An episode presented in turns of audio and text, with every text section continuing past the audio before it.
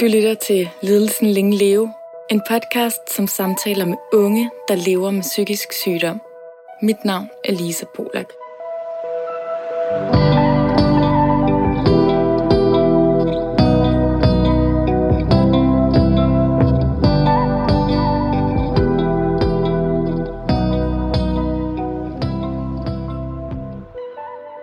Hej og velkommen til Lidelsen Længe Leve. I dag har jeg besøg af Nina her i mit køkken på Nørrebro. Vi skal tale om tvangsoverspisning i dag. BED bliver det også øh, kaldt, som er Binge Eating Disorder. Nina, velkommen til dig. Tak. Vil du lige øh, præsentere dig selv? Ja, øhm, jeg hedder Nina, og jeg er 26 år. Til daglig arbejder jeg som konditor i en isbutik. Øhm, det er et spændende erhverv. Øhm, Og jeg tænker, der må være mega mange øh, kunder i øjeblikket, når man arbejder i en øh, isbutik. ja, det er total øh, højsæson lige nu. Øh, folk de skal bare ud og have is, øh, inden sommeren rigtig begynder. Så det er dejligt. Tak, fordi du vil komme i hvert fald. Men Nina, nu fortalte jeg kort før, at denne her øh, psykiske lidelse, som man vist godt kan kalde det, ikke? Ja, Øh, hedder BED. Vil du sådan fortælle med dine egne ord, hvad, hvad det egentlig vil sige at lede af BED? Ja, Jamen, øh, det er jo så de fleste øh, lidelser, at øh, det er meget forskelligt, hvordan det påvirker folk. Øh, men øh, det består af de her øh, overspisninger øh, for nogen, og for mig også øh, underspisninger. Øh, faktisk underspisninger frem for alt. Øh, og øh, man kan kæmpe med overspisninger og øh, underspisninger på forskellige måder, men de to ting hører ligesom sådan lidt sammen. Øh, man kan også have subjektive øh, overspisninger, som øh, betyder, at man føler, at det er en kæmpe stor overspisning, selvom det måske faktisk bare er et normalt måltid, men der er en masse skyld forbundet med det. Øhm, ja, BD for mig betyder en kæmpe skam, der lever i det skjulte. Øh, det er først for halv, et halvt år siden, at jeg begyndte at snakke sådan rigtig om det. Det var også først for et halvt år siden, at jeg selv fandt ud af, at det var det problem, jeg reelt havde. Så inden du fandt ud af, at, at det var en, en sygdom, så tænkte du så bare, øh, jeg kan ikke styre øh, at spise mad. Jeg overspiser og underspiser. Eller hvad, hvad troede du dengang, det handlede om? Jeg tror mere, det var, at jeg ikke vidste rigtigt, hvad det handlede om. Øh, hvor at øh, nu har jeg ligesom fundet ud af, at de to ting hører sammen. Øh, at en, øh, en underspisning kan trigge en overspisning, og, øh, og omvendt også. Øhm, og det er det her med at finde et mønster i det, og finde ud af, hvad, hvad kan jeg reelt set gøre ved det, fordi at... Øh, altså, når jeg har haft øh, måneder eller år med overspisning, og måneder eller år med underspisning, så ser folk meget forskelligt på det. Øh, så når man overspiser, så er man bare doven og tyk, og godt kan lide at spise for meget mad, og ikke har nogen stopklods. Og når man underspiser, så, øh, så er man dygtig, fordi at øh, man kan tabe sig, og øh, ej, hvor ser du bare godt ud af. Folk, de hylder det ligesom. Øh, og det er først nu, at jeg har fundet ud af, hvor stort et problem det er, og hvor meget det faktisk trigger mig, når folk de øh, komplimenterer, at jeg har tabt mig. Meget enig. Jeg tænker på, du siger, når du underspiser, kan du få ros, og det må også være i forbindelse med, hvis altså, du har tabt dig. Ja. Kan du så omvendt mærke, at hvis du har taget på, at der så kommer nedladende kommentarer? Jeg oplever faktisk for det meste, at folk ikke kommenterer så meget på det. Øh, mere så tager de ligesom et... Øh, ja, tager en mere til side, og så siger, hvad du har taget på. Øh, er der nogen måde, vi kan hjælpe dig på? Øh, så folk er meget kærlige omkring det. Øh, men når jeg så har haft tabt mig, så har der også været folk, som ligesom har sagt, at jeg er jo så smuk, og det er så godt, at, øh, ja, at, at jeg har gjort det for mig selv, og ej, hvor du bare, altså det er også meget sådan, du er blevet smuk, hvor det er sådan, okay, øh, altså sådan, er jeg ikke lige så smuk ellers. Jeg synes, smuk er et begreb, som man er generelt. Det er ikke noget, man bliver, hvis man er på den ene eller den anden måde. Øhm, så det, det, jeg synes, var meget svært. Helt klart. Hvor meget kan du svinge i vægt? Det kan være fra, ja, svinge meget mellem 30 kilo plus og af minus. Okay. Det er også det, der er svært, øhm, fordi at der er nogen, der lider af BD, som øh, har en mere konstant øh, overvægt. Øh, og der er nogen, der taber sig. Der er også nogen, der er slanke, som lever af BD. Øh, det er meget forskelligt, hvordan man har det med overspisning og underspisninger. Men øh, som vi nok også kommer ind på senere, så er behandlingen i det ligesom at, øh, at være stabil i vægt, og det ikke handler om at tabe sig eller tage på. Det handler om at få noget stabilitet, fordi at det er det her med, hvis du overspiser, så, øh, så kan du potentielt, så potentielt venter der en underspisning på den anden side af hjørnet. Øh, hvor at hvis du underspiser, så venter der potentielt en overspisning på den anden side af hjørnet, fordi det er så hårdt. Altså det er jo hårdt for kroppen at være i kalorieunderskud. Øh, og så til sidst, så kan man bare ikke mere, så er man simpelthen så sulten, at man tyr til det omvendte. Så det er faktisk lidt ligesom min, øh, min egen lidelse, bipolar, hvor der er de her to poler. At det eneste, man kan være sikker på, når man for eksempel har haft en mani, det er, at man bliver depressiv. Og på samme måde for dig, tænker jeg, at det eneste, man kan være sikker på, når man har underspist, det er, at der kommer øh, en modsætning, der hedder overspisning. Det vil der i hvert fald komme øh, på, altså på højst sandsynligt på et tidspunkt vil der komme det. Det kan også godt gå, ligge og gemme sig. Øh, det, kan, det kan tage, nogle, tage en uge eller nogle dage, før det rent faktisk øh, viser sig. Øh, men overspisning og underspisningerne kommer ikke kun i flæng med hinanden.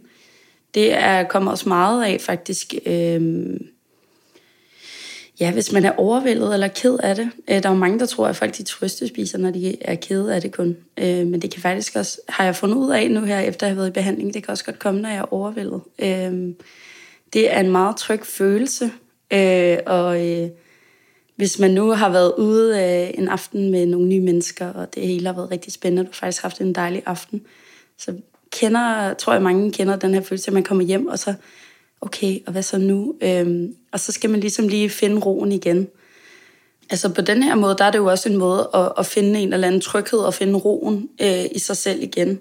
Så selvom man har haft en dejlig aften, og man ikke har noget at være ked af, eller være noget, så er det, så er det også en måde at, at få ro på. Altså, fordi at så sidder man her og spiser, og altså, så er man bare i sin egen verden. Okay, så jeg tror lige, jeg skal forstå det. Så når du er ude, for eksempel med dine venner, mm. hvis vi nu taler om denne her øh, aften, mm. så er det ikke der, du overspiser det, først når du kommer hjem? Det, det kan jo komme på mange måder. Øhm, men det, jeg bare prøver at fortælle, det er, at der er mange, der tror, at det er ligesom en, en eller anden form for trøstespisning. Det kan det også være, men det kan også være en, en måde at finde tryghed og fodfæste igen. Øh, ja, det er ligesom sådan ens øh, drug øh, på en måde med sådan... Nogle gange kan man også, altså, hvis man nu godt kan lide at ryge, og man, man keder sig, eller man er stresset. Altså sådan, man skal se det på samme måde. Det er ikke ligesom kun, hvis, det, hvis du er ked af det. Øhm, ja. Og for mig nogle gange, når jeg er ked af det, hvis det er noget med ja, et eller andet kærestesorglignende, så kan jeg også få endnu mere trang til at underspise, hvor der er nogen, der vil have trang til at overspise. Det er så forskelligt fra person til person. Helt klart. Jeg tænker på, kunne du prøve at forklare, sådan, hvordan en overspisning kunne se ud?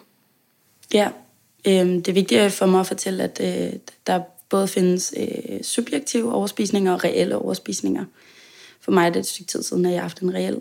Øhm, men det kan være sådan en, altså for mig en, en halv pose pasta kogt, og så ja, med en masse ost og tomater og, og skinke. Og, altså det, noget, der jeg synes er lækkert, men grunden til, at det bliver en overspisning, er, fordi det er meget kalorieindholdigt, men også fordi, at jeg spiser det meget hurtigt. Øhm. Ja, for jeg tænker, når du siger en halv pose pasta, øh, synes jeg faktisk ikke er så meget igen. Det, det tror jeg også godt, altså, jeg kunne finde på at spise. Så det må være noget af det der med, hvor hurtigt man indtager det, ikke?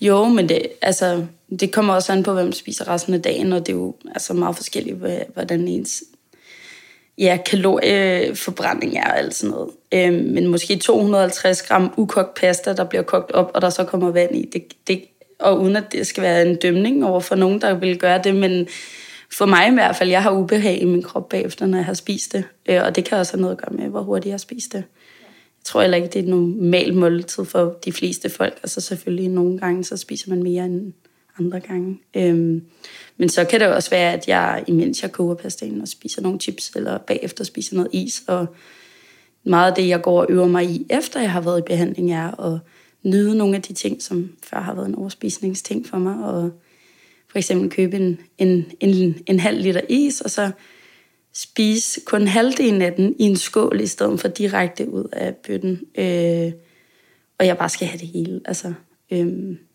ja. ja. Og jeg ved, at den her terapi har hjulpet dig helt vildt meget, men øh, jeg synes, vi skal vende tilbage til den i et af de andre el, som er livet. Øh, men jeg skal lige høre her øh, til sidst, inden vi går videre til øh, længslen. Hvilken følelse får du rent psykisk, når du overspiser? Kommer den der dårlige selvværd nogle dage efter, eller er det imens man gør det?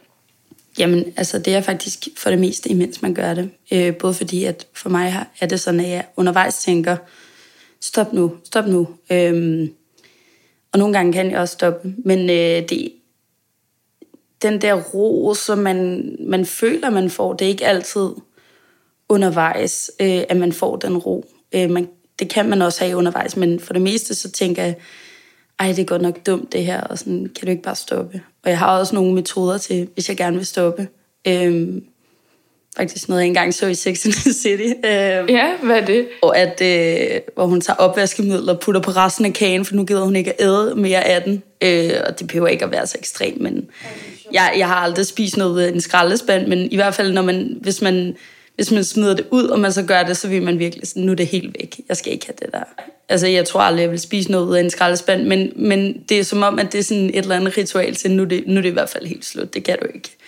Øhm, og hvis man virkelig har en trang, kan man jo... Ja, jeg er jo en voksen kvinde på 26 år, jeg kan gå ned og købe mig noget nyt. Øhm, men ja, det er jo en, en masse psykiske ting, der sker op i hovedet. Og problemet er, at at nogle gange så, så ved man ikke, at den her overspisning kommer, før man står nede i supermarkedet og skal tage et valg. Noget af det sværeste her i livet, det er at finde ud af, hvad skal jeg egentlig spise. Øhm, og noget af det, som der og mig også har snakket om, er, at det, jeg, jeg føler, at madvarerne ligesom har labels øh, sunde og usunde. Øh, underspisning og overspisning. Det er meget svært at have neutrale madvarer. Så, så, så det er noget af det, jeg prøver sådan at dyrke og gøre, altså, gøre underspisningsting til til, til, også til noget, der kan være lækker, selvom det er sundt, og, og omvendt, at overspisningsting også kan spises i mindre mængder, og det må også gerne spises i større mængder. Det, ja. ja. Kan man egentlig være flov over det, over for, altså tænker jeg, over for andre mennesker? Sådan, hold da op, der er godt nok en stor portion pasta, eller bliver du ikke så flov over det, når du gør det? Ja, altså det er en af de ting, jeg synes, der er svære. Der er nogle mennesker i mit liv, som ligesom har nogle gange kommenteret på mængder, det er også noget, jeg tror, der kommer meget fra min barndom af, at jeg ligesom har været lidt buttet, og så, så ved man ikke præcis, hvad man skal gøre med de her børn, som ligesom skal passe på, fordi det er svært at sige til dem, at nu skal de altså også passe lidt på. Øhm, så jeg har igennem livet fået kommentarer om, at øh, nu skal du vist ikke have mere, eller okay, det er en stor portion, eller nå, er du bange for, at du ikke bliver mæt?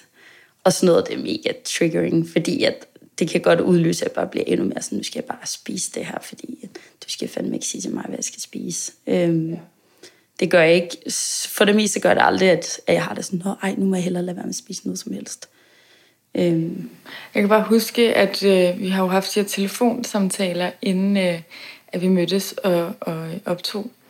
Og der kan jeg huske, du sagde, at øh, hvis du for eksempel var sammen med en veninde, og man skulle have nogle popcorn, så kunne du godt lide at spise måske når veninden var gået, fordi det der med sådan at dele den op halv-halv, var du bange for sådan, hvad hvis hun synes, jeg spiser for meget? Ja, jeg tror, det, det handler meget om i hvert fald, at nogle gange, hvis man skal dele ting, så kan, det, så kan jeg have et meget for stort fokus på sådan, at jeg ikke må spise mere end halvdelen, fordi at det, det kan ja, det kan jo blive lidt meget, hvis man deler noget, og, og jeg har svært ved, hvis det er noget, som er en overspisningsting, og ikke bare har lyst til at spise det hurtigt. Øh, generelt øh, spiser jeg alle mine måltider hurtigt, jeg vil rigtig gerne gøre noget ved det, men det er ikke der, jeg er lige nu. Det er ikke mit hovedfokus. Øhm, så generelt spiser jeg hurtigt, så hvis vi sidder her og deler de her popcorn, så kan jeg jo, hvis jeg begynder at spise rigtig hurtigt, og så, øh, og så, så skal hun ligesom have halvdelen, så bliver det sådan et stressmoment med, og nu har hun halvdelen tilbage, og de står der. Altså, jeg kan jo sagtens styre mig, men derfor så synes jeg, det kan være rarere at bare spise det med mig selv, fordi så, så skal jeg ikke tænke over det. Ja, ja. det giver så godt, god mening. Øh, lige her til sidst, hvad det der du sagde, der var dit hovedfokus, hvad er det nu? Jeg tror, mit hovedfokus lige nu, det er bare at holde en stabil vægt. Øh, det er at holde underspisninger og overspisninger under kontrol. Øh, være meget opmærksom på, øh, hvad, hvad, hvad spiser du, og hvorfor gør du det? Og hvis en dag starter med tanker om underspisning, så få spist morgenmad, det, det er en af de vigtigste ting i terapien, det er at få spist sine måltider. Øhm, og øh, siden jeg har været i terapien, så har jeg spist morgenmad næsten hver dag. Og jeg tænker, at hele terapien, den tager vi øh, i et andet el. Men Nina, jeg synes, at vi skal gå videre til øh, det næste el, som er længslen.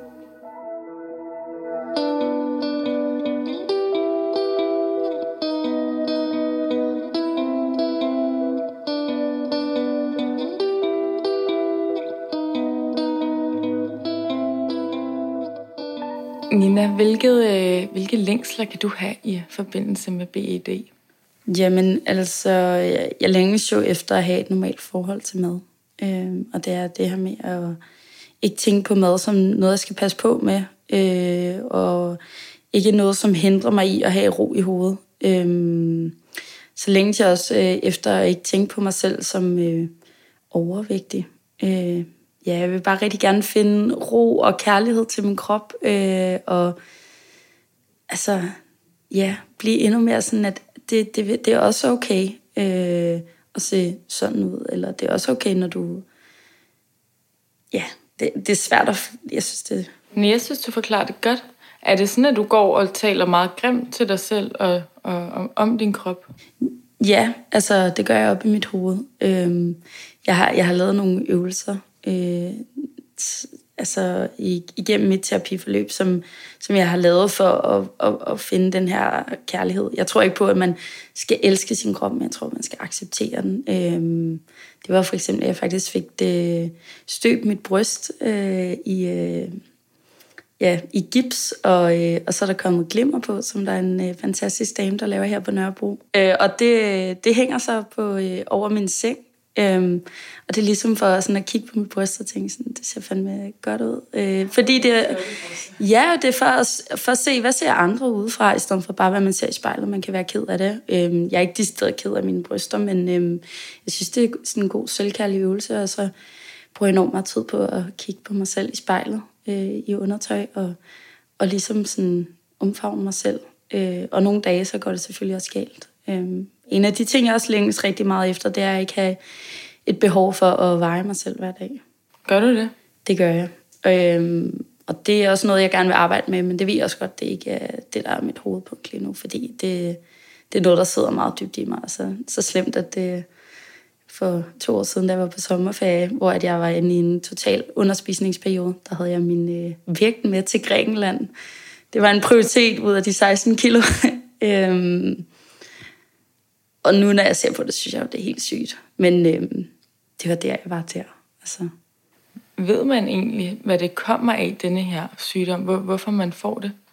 Nej, det, det er meget forskelligt. Det kan være mange øh, små ting, der har gjort det. Øh, det kan også være en episode i dit liv.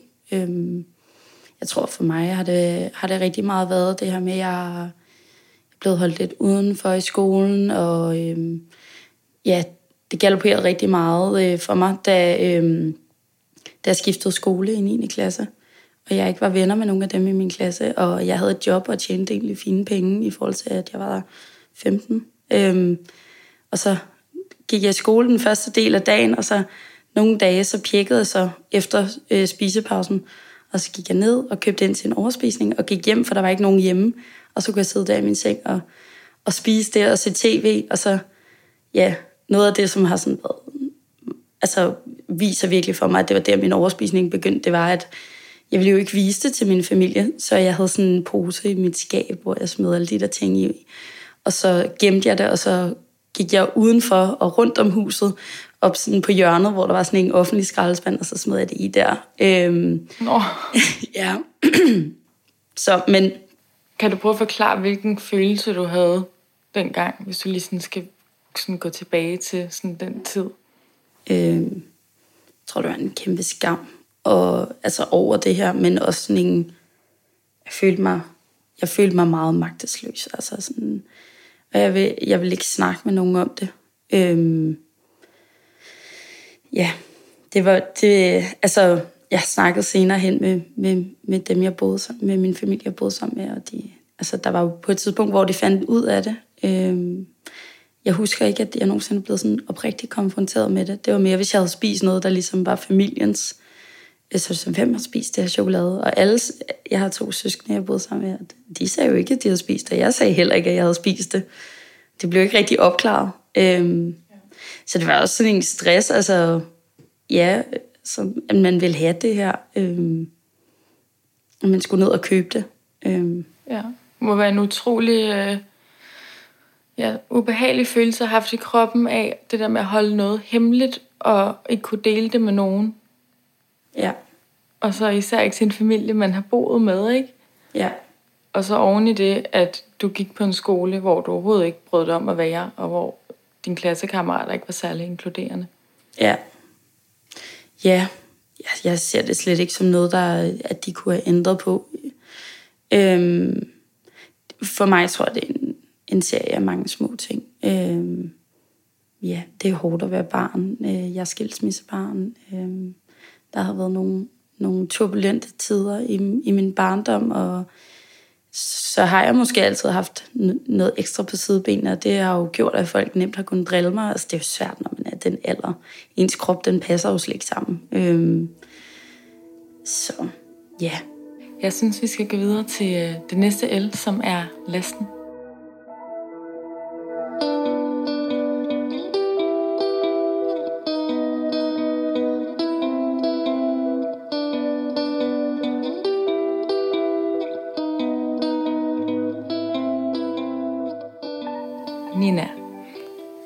Vil fortælle lidt om dine laster? Ja, jamen altså, det er jo både at overspise og underspise. Øhm, og det, øh, det er jo de her overspisninger, som man reelt set ser som en last. Man ser jo ikke en underspisning som en last, øh, hvis man kigger på det objektivt set. Øhm, men ja, det kan jo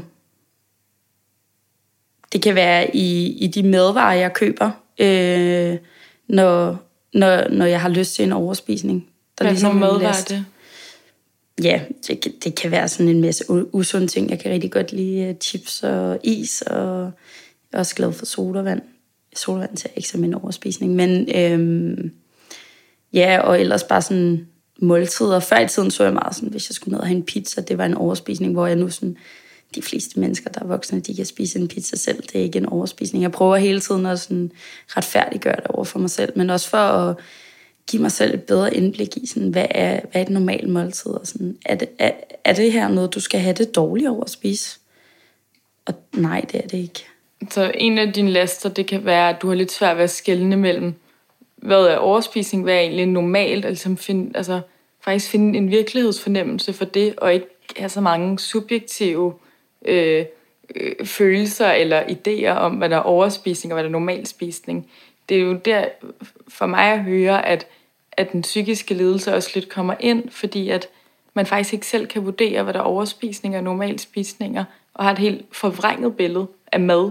Ja, jamen det er jo det, altså med at jeg føler ikke, at mit forhold til mad er normalt, og jeg føler, at nogle andre mennesker har et, kan, kan styre sig og kan finde ud af, hvad, hvad skal man spise på en dag. Øhm, og jeg synes virkelig, at alle mulige medier, det påvirker en. Altså lige nu her, også under corona, der er godt nok poppet meget op omkring, ja, vil du have din krop tilbage, og jeg har de her gode kostplaner, og altså sådan, ja, alt det, det, det trigger også de her overspisninger. Øhm, så, men min, med min last er nogle specifikke madvarer, som jeg ser som overspisning, og det er dem, jeg prøver at neutralisere nu her øh, efter min behandling. Øh, for eksempel med, med min is, spiste en skål. Prøv at starte med halvdelen, og hvis du vil have den anden halvdel, så skal du også gøre det, hvis du har lyst til det, men det skal være sådan en, en rolig øh, nydelse i stedet for sådan en stressspisning. Og meget det der med at, at stresse det igennem, det kommer også fra, da min spisforstyrrelse startede, da jeg var barn eller ung. Altså, det skal gå hurtigt at nå at spise det? Ja, jeg havde en stress om, hvad nu hvis min mor hun kommer hjem og øh, ser, at jeg sidder og spiser det her is, eller de her chips. Øhm, så derfra er det ligesom også startet med, at det skal gå hurtigt. Øhm, og det er jo også sådan, at hvis du ikke spiser det hurtigt nok, når det er store mængder, hvis det er en halv liter is og en pose chips og måske noget andet, så, så kan du heller ikke have det alt sammen i dig. Øhm, ja. Øhm, jeg tænker også, at en af dine laster må vel også være den måde, du taler til dig selv på. Ja, det er rigtigt. Det har jeg faktisk ikke tænkt over. Men øhm, ja, det er da helt sikkert også noget, jeg bruger. Øhm, jeg synes heldigvis, det er lang tid siden, at jeg har talt grimt til mig selv. Øhm. Så den har du faktisk fået mere under kontrol med de der savlige ord til ens selv og ens krop? Ja, det, det prøver jeg i hvert fald. Jeg synes også, at det er meget, hvordan man taler til sig selv, også kan være, hvordan man bærer sig selv. Øh, før i tiden har jeg altid gået med armene over min mave, og jeg har altid haft en taske foran min mave, og når man sidder i en sofa, kan jeg godt lide at have en pude foran min mave. Øhm, og hvis jeg har været på stranden, du ved, så er jeg gået sådan helt sådan sammenkrøbet. Øhm, hvor at nu er sådan, det, det er sådan her, jeg ser ud. Øh, og det, det behøver ikke at være sådan her for evigt, men øh, det er sådan, jeg ser ud nu. Og øh, altså, det giver enormt meget dårlig energi at tale grimt til sig selv i forhold til også, hvordan man bærer sig selv. Øh, det her med, mange kan jo se, hvis man er usikker på sin krop, i forhold til, hvordan man bærer sig selv. Det mest powerful er jo, øh, altså, tykke mennesker, og jeg bruger tyk som et neutralt ord. Tyk er ikke noget, der er negativt lavet. Tykke mennesker, som bærer sig selv øh, med et kæmpe smil og med sådan et, det er sådan, jeg ser ud. Altså, det er jo helt fantastisk, og det er jo også noget af det, som tiden nu her bringer helt vildt meget af. Ja, skal vi ikke lige rose? Altså, tiden, der er det begyndt, synes jeg, var meget mere fokus på, at det ikke kun øh, døde kvinder, eller normalvægtige kvinder, der er smukke, men alle kroppe har hver deres charme, og vægten er ikke lige det, der karakteriserer, om du er smuk. Altså, her der tænker jeg på, at Jada, tror jeg, i, i vores øh, ungdom eller vores øh, tid, har virkelig været en god frontfigur for at bare gå i mavetop og ikke tage tøj på, der er oversize for at gemme kroppen. Jamen, jeg er helt enig også. Altså, i USA, Lizzo, synes jeg også er, ja, er, er rigtig, en rigtig nice kultur. Jeg tror ikke, at vi er over det nu. Jeg ser stadig øh, ja, programmer som Paradise Hotel, hvor de spiller en eller anden Lizzo-sang, hvis der er en pige, der har det mindste ikke er, ikke er helt åleslang, hvor det bliver stadig brugt på en negativ måde, som om at sådan... Den, den må du lige uddybe for mig, det forstår jeg ikke. Jamen altså, det er ikke nogen hemmelighed for mig, at jeg synes, det er sjovt at se Paradise Hotel, og så kommer der en pige ind, som øh, jeg synes er super smuk, øh, og... Øh, og hun er ikke skin og ben, eller ja, det, og det er ikke negativt men. Øh, og så bliver der spillet øh, som en titelmelodi, bliver der spillet en Lizzo-sang, som sådan, du ved, sådan, øh, ja, jeg er helt vildt pæn, og sådan, øh, jeg, jeg skal bare være den, jeg er i min krop. Jeg ved, det, det kan også være, det skal kortes ud. Sorry, det er svært for mig at forklare. Nej, jeg synes, jeg synes at det er totalt øh, godt forklaret. Ja. Altså, det er jo... Øh helt sindssygt egentlig, at, øh, at produktionen går med til det, fordi det er jo ligesom en, øh, en fat-shaming på en eller anden måde. Ja, jamen det er det 200 procent, og det er også øh, det, som jeg, øh, som jeg vil sige, at der er også nogen, der bruger det her musik til, til at give den her vinkel. Øh, ja. Helt klart. Jeg synes, at vi skal gå videre til øh, det næste L, som er det næst sidste, livet.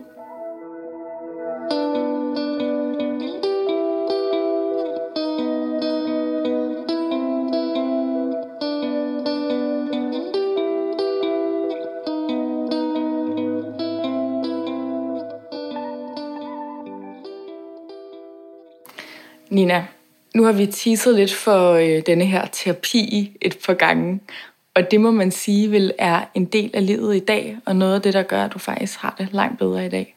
Ja, jamen øh, ja, efter min behandling har jeg fået væsentligt mere ro på, og det er tydeligt for mig, at øh, underspisning og subjektiv overspisning er stadig finder sted, men det er primært i situationer, hvor jeg er ked af det. Øh, men også som jeg snakkede om før, det med, hvis jeg var glad eller overvældet, at det er noget, jeg finder tryghed i. Øh, så ja. Kan du prøve kort at fortælle, hvad er det for en terapi, du har gået i? Ja, øh, jamen jeg har gået i noget gruppeterapi, øh, noget, der hedder BID-klinikken. Øh, og øh, det, øh, det er sådan, at øh, man har en øh, kostdagbog, som man øh, skriver og øh, i kostopbogen, der skriver man både, hvad man spiser på den ene side, og den anden side, der skriver man ligesom en...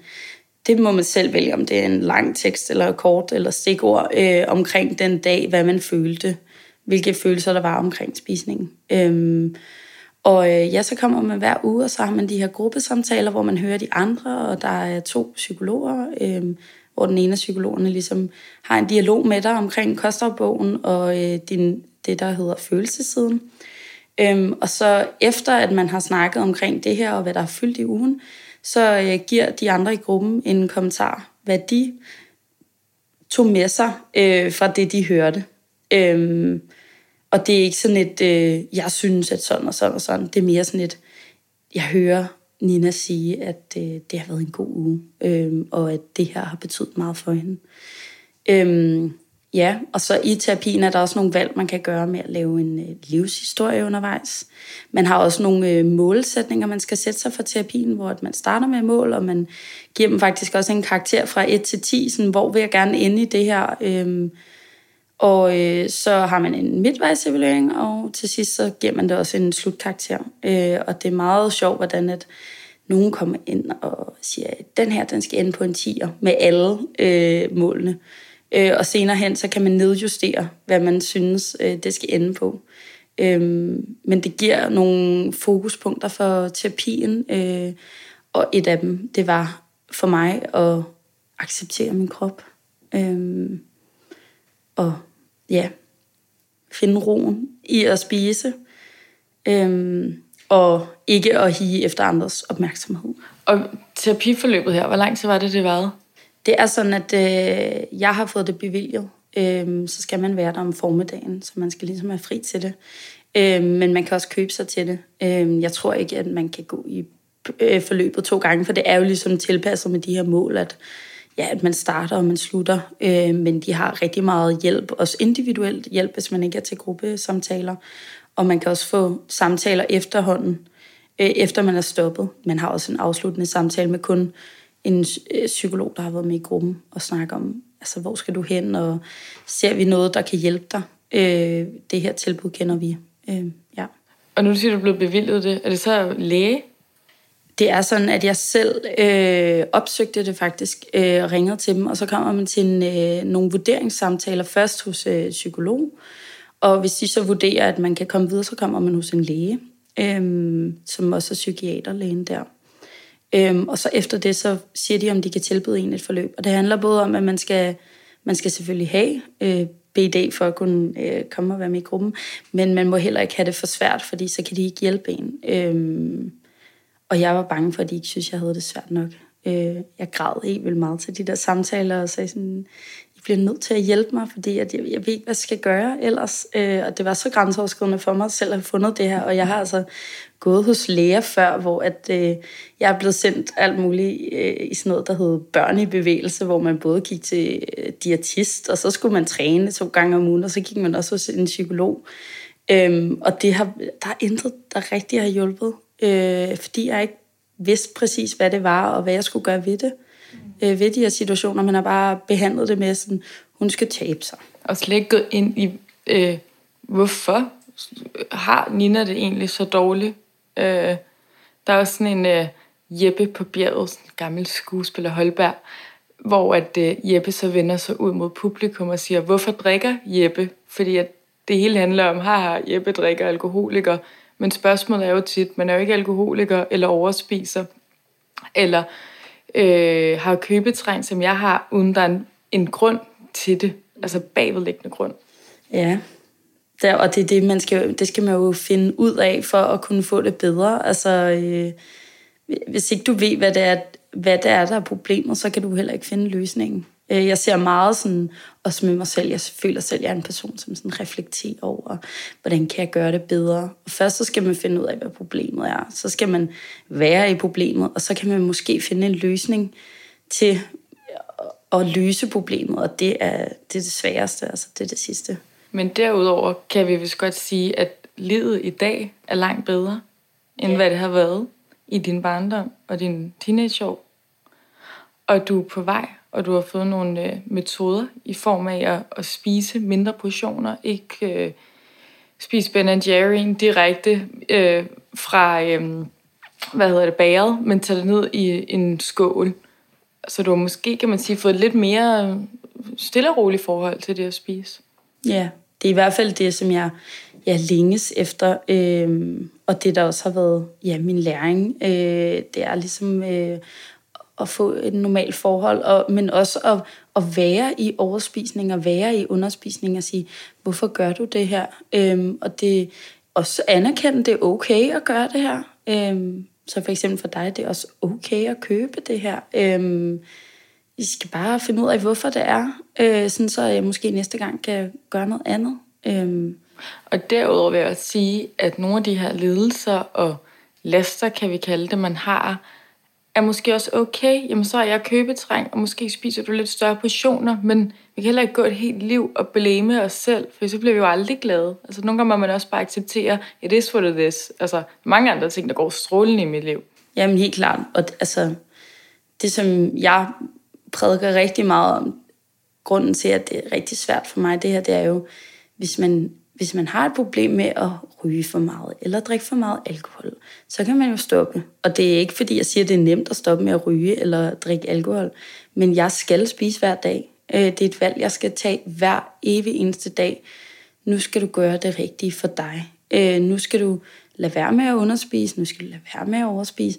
Det er ligesom sådan, jeg aldrig kommer ud af det, og det, jeg kommer aldrig til at komme ud af det. Og derfor har jeg taget en beslutning om, at gerne gøre det bedre for mig selv. Jeg vil gerne altså lade være med at blive ked af overspisninger, ked af underspisninger. Øhm, fordi jeg skal leve med det resten af mit liv. Ja, rigtig øh, fint synes jeg at slutte af på her med øh, livet. Det aller sidste el, synes jeg, vi skal gå videre til, som er læringen.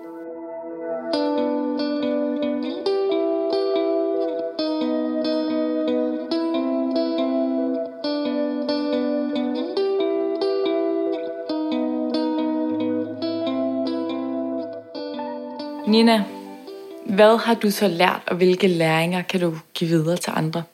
Jamen, en af de største læringer, jeg har haft, øh, og det er meget i forhold til min behandling, det er, at øh, vi snakker rigtig... Der er en, der har snakket om i terapien, at øh, spiseforstyrrelser generelt trives bedst i mørket. Vi skal dem ud og lyse dem i hovedet med en lommelygte.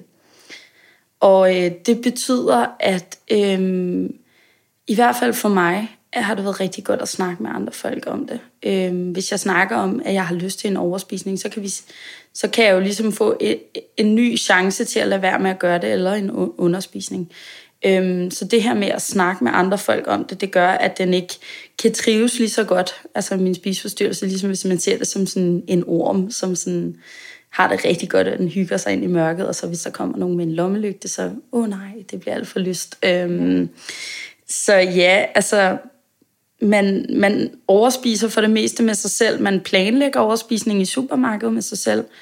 Hvis man involverer andre, øh, så er det jo svært at føle sig alene. Og så øh, kan den ligesom heller ikke være i skjul på samme måde. Øh, ja. Så det, det har været rigtig meget læring. Og så også det her med, at, øh, at overspisning kan føre til underspisning, og underspisning kan føre til overspisning. Så sådan lige, lige være opmærksom på det, øh, når man tager det her valg. Øh, fordi hvis man overspiser, og det vil jeg gerne uddybe, hvis man overspiser, så kan man bagefter føle en kæmpe skyld og skam, og så siger man, i morgen, der skal jeg kun spise gulerødder, jeg skal ud og løbe, og jeg skal alle de her ting. Så den her overspisning har ligesom aflet, at nu, nu, nu må man ikke spise lige så meget i morgen. Og det som overspisning, underspisning kan afle, det er, at man man er sulten, man har lyst til alle de her ting, som man siger, du skal ikke spise, du skal ikke spise is, Nina, du skal ikke spise is. Og så til sidst, så, så, har man, så sætter man isen op på sådan en kæmpe pedestal, som bare gør, at altså, nu er det bare kun is, og det er det eneste, jeg bare gerne vil have. Øhm, man syger sig selv. Man syger sig selv, og man pisker en stemning op omkring både øh, det med at spise is, og det med at ikke spise is. Og sådan, så ja, kæmpe læring, det er bare, at de to ting, de hører rigtig meget sammen, i hvert fald for mig. Øhm, så sådan, jeg vil gerne, jeg vil rigtig gerne gå ned i, når jeg har lyst til en overspisning eller en underspisning, sådan, hov, stop, øh, du ved godt, hvad der er, der venter dig, hvis du gør det her. Øhm. Helt klart. Jeg tænker til pårørende, øh, hvordan kan man øh, bedst hjælpe jer med BD? Ja, det er et rigtig stort spørgsmål, øhm, og det er egentlig en af de ting, jeg også synes er rigtig svære øh, i slutningen af min terapi, havde jeg en samtale med min mor og min søster, øh, hvor hovedspørgsmålet var, hvordan hjælper vi Nina bedst? Øh, og det er med at snakke om det, men at ikke snakke om det, mens man spiser eller underspiser. For eksempel ikke sige, hov, øh, skal du ikke have noget mere aftensmad? Eller, hov, nu skal du vist ikke have mere aftensmad. Øhm, så noget af det, jeg kom frem til, var i hvert fald, at hvis man gerne vil snakke om det, så skal det være på et neutralt tidspunkt, der ikke handler om spisning. Det skal måske ikke være en time efter. Øh, det kan være et par dage efter at sige, og sige sådan, det, det gør mig faktisk lidt bekymret, når jeg ser det her. Øh, hvordan har du det? I stedet for det her med at kommentere på mad. Altså sådan, jeg har engang gået på en vægttabshøjskole, og der snakkede man øh, om, at man skulle holde sig på sin egen tallerken. Og det synes jeg er helt vildt vigtigt. Øh, fordi det, du ved ikke, hvorfor den anden person kun spiser bønder, eller hvorfor de spiser McDonald's hver dag. Øh, så hellere være interesseret og, og være en, der er tæt på personen, og så spørg om det på et tidspunkt, som ikke er imens, at det sker. Øhm, spørg kun om det, hvis du rent faktisk er interesseret i at hjælpe personen, og være der for personen, og måske også kan overskue at være der. Øhm. Hvad hvis man nu har et lidt yngre barn, vi taler måske 4. klasse, er der, der nogle signaler, man kan se på det tidspunkt som forældre?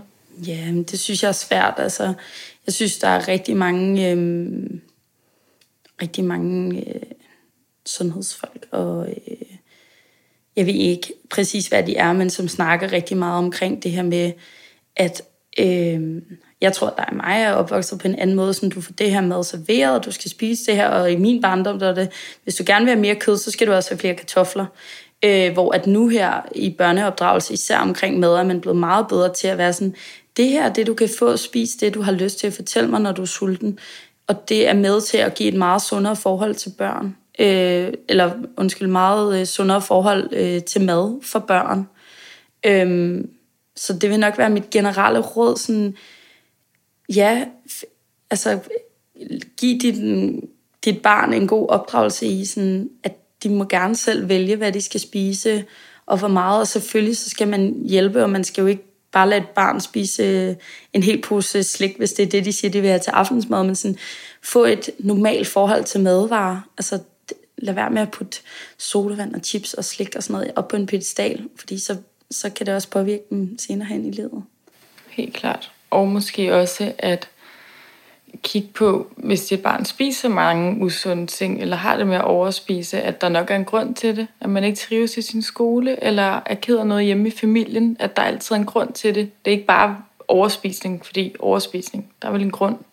Helt sikkert. Øhm, så ja, øhm, hør rigtig meget, øhm, ja, hvordan dit barn har det, og, og hvis man ser en voksen, som lige pludselig altså, har nogle problemer, det kan komme senere hen i livet også, øhm, ja.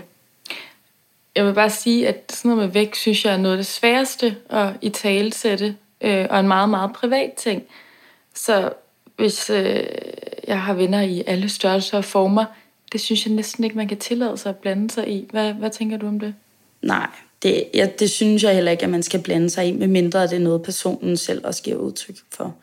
Jeg er en meget åben person, og, øh, og jeg siger til mine veninder, sådan, lad os snakke om det. Øhm, og jeg, jeg joker også selv med, sådan, hvis jeg ikke kan komme forbi et eller andet sted, sådan, nu kan man ikke se mig, men altså sådan, jeg ser relativt normal ud. Jeg har måske lidt ekstra på sidebenene, men hvis jeg ikke lige kan komme rundt om bordet, så siger jeg, nå, det er fordi, jeg er lidt rund. Og jeg, jeg har det super komfortabelt med at sige sådan nogle ting. Øhm, og derfor er det nok også nemmere øh, at snakke med mig om øh, for mine venner og veninder. Øhm, så ja, måske have en person, som man kan være åben omkring sådan nogle ting for. Og mest af alt sådan, ja, noget af det, jeg har lært, sådan lad være med at skjule din krop, lad være med at, at prøve at gemme den væk, og det lyder mega banalt, og det er det overhovedet ikke, men sådan, jo længere man kan komme med det, jo bedre et liv, tror jeg bare, man kan få. Altså, du skal jo gå rundt og være den krop hele dit liv, så prøv at acceptere den, slut fred. Ja, det er fint sagt her til sidst. Nina, tusind tak, fordi at du ville komme hjem til mig i dag og har talt så åbent om øh, din ledelse. Selv tak. Hvis der er nogen, der har spørgsmål til Nina og det her afsnit, så kan I gå ind og følge min Instagram, Ledelsen Længe Leve, og så øh, vil jeg give spørgsmålene videre til Nina. Ja, helt sikkert. Spørg løs, og øh, jeg vil rigtig gerne svare, og ja, et lyttende øre ellers. Vi ses i næste uge til et nyt afsnit.